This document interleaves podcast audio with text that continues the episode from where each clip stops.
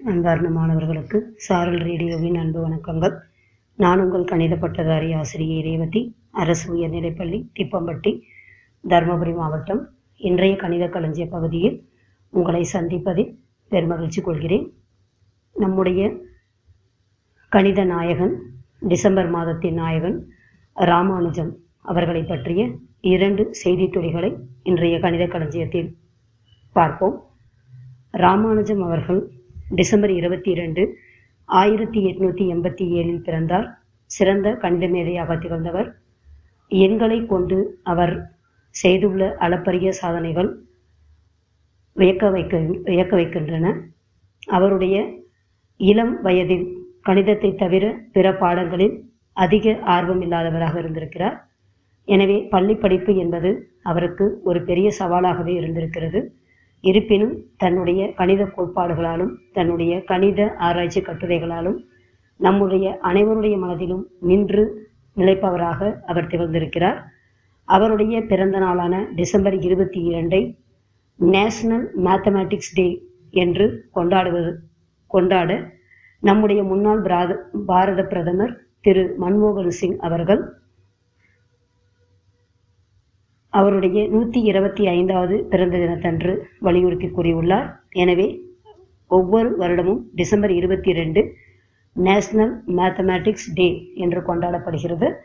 அன்றைய தினம் பள்ளி மற்றும் கல்லூரிகள் கல்லூரிகளுக்கு இடையேயான மேத்தமேட்டிக்ஸ் அதாவது கணிதம் சம்பந்தமான ஆராய்ச்சி கட்டுரைகள் சமர்ப்பித்தல் கருத்தரங்கங்கள் வினாடி வினா போட்டிகள் மற்றும் பல்வேறு நிகழ்வுகள் நடைபெறுகின்றன.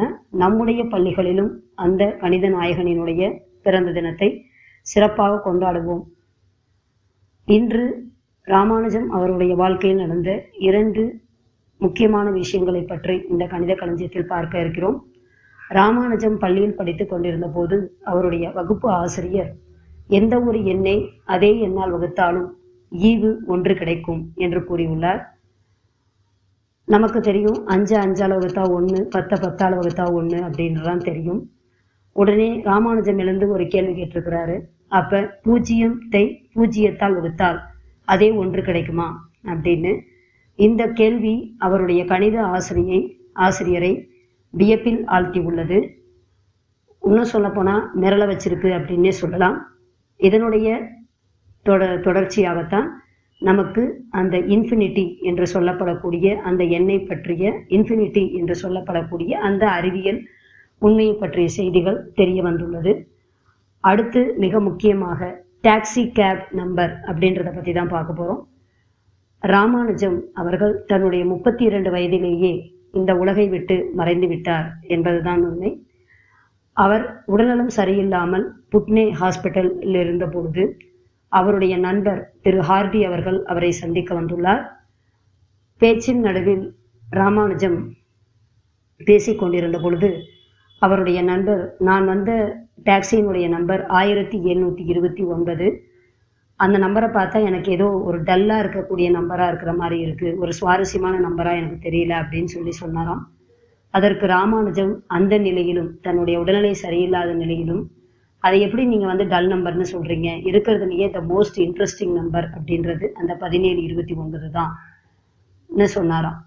அதற்கு காரணம் பதினேழு இருபத்தி ஒன்பது அதாவது ஆயிரத்தி எழுநூத்தி இருபத்தி ஒன்பது என்ற எண்ணை இரண்டு எண்களினுடைய கணங்களின் கூடுதலாக இருவேறு வழிகளில் எழுத முடியும். ஆயிரத்தி எழுநூத்தி இருபத்தி ஒன்பது பனிரெண்டு கியூப் பிளஸ் ஒன்று கியூப் அப்படின்னும் எழுதலாம். ஒன்பது கியூப் பிளஸ் பத்து கியூப் அப்படின்னு எழுதலாம். இந்த மாதிரி ஒரு எண்ணை இரு எண்களினுடைய கணங்களின் கூடுதலாக வெவ்வேறு வழிகளில் எழுத முடியுமானால் அந்த எண்களுக்கு ராமானுஜம் ஹார்டி நம்பர்னு பேரு. பிற்காலத்தில் அது எப்படி வழங்கப்பட்டது அப்படின்னு பார்த்தீங்கன்னா டாக்ஸிக்கு கொடுக்கக்கூடிய பெரும்பாலான எண்கள் இதனுடைய அடிப்படையில் வைக்கிற மாதிரி கொடுத்துருக்காங்க. அதனால இந்த நம்பருக்கு பேரு டாக்ஸி கேப் நம்பர் அப்படின்ற பேரும் இருக்கு இந்த நம்பருக்கு. இதே மாதிரி டாக்ஸி கேப் நம்பர்ஸ் இதுவரைக்கும் கிட்டத்தட்ட ஆறு எண்கள் இதே ப்ராப்பர்ட்டிஸோட இருக்கக்கூடிய ஆறு எண்கள் கண்டுபிடிச்சிருக்காங்க. அதுல இரண்டு எண்கள் நாலாயிரத்தி நூத்தி நாலு இன்னொன்று பதிமூணு எட்நூத்தி முப்பத்தி இரண்டு. மீதி இருக்கக்கூடிய எண்களை உங்களுடைய தேடலுக்காக உங்களிடம் விட்டு செல்கிறேன். நான் கூறிய அந்த நாலாயிரத்தி நூத்தி நாலு மற்றும் பதிமூணாயிரத்தி எட்நூத்தி முப்பத்தி இரண்டு இந்த இரண்டு எண்களையும் எந்த இரண்டு எண்களினுடைய கணங்களின் கூடுதலாக எழுதலாம் என்று சற்றே யோசித்து வையுங்கள். அடுத்த கணித களஞ்சிய பகுதியில் இதை போன்ற ஒரு சுவாரஸ்யமான தகவலுடன் உங்களை சந்திக்கிறேன். மீண்டும் ஒரு முறை நினைவூட்டுகிறேன் உங்களுடைய பள்ளியில் கண்டிப்பாக ராமானுஜத்தின் பிறந்த நாளான டிசம்பர் இருபத்தி இரண்டை சிறப்பாக கொண்டாடுங்கள். பல்வேறு கணித செய்திகளை பற்றி அலசி ஆராயுங்கள். என்றும் படிப்பவர்களாக என்றும் நம்முடைய அறிவை விருத்தி செய்ய நிறைய புத்தகங்களை படித்து கருத்துக்களை தேடி சேகரிக்கும் களஞ்சியங்களாக நீங்கள் அனைவரும் வாழ்வில் வர வேண்டும் என்ற வாழ்த்துதலோடு இன்றைய கணித களஞ்சிய பகுதியை நிறைவு செய்கிறேன். நன்றி வணக்கம்.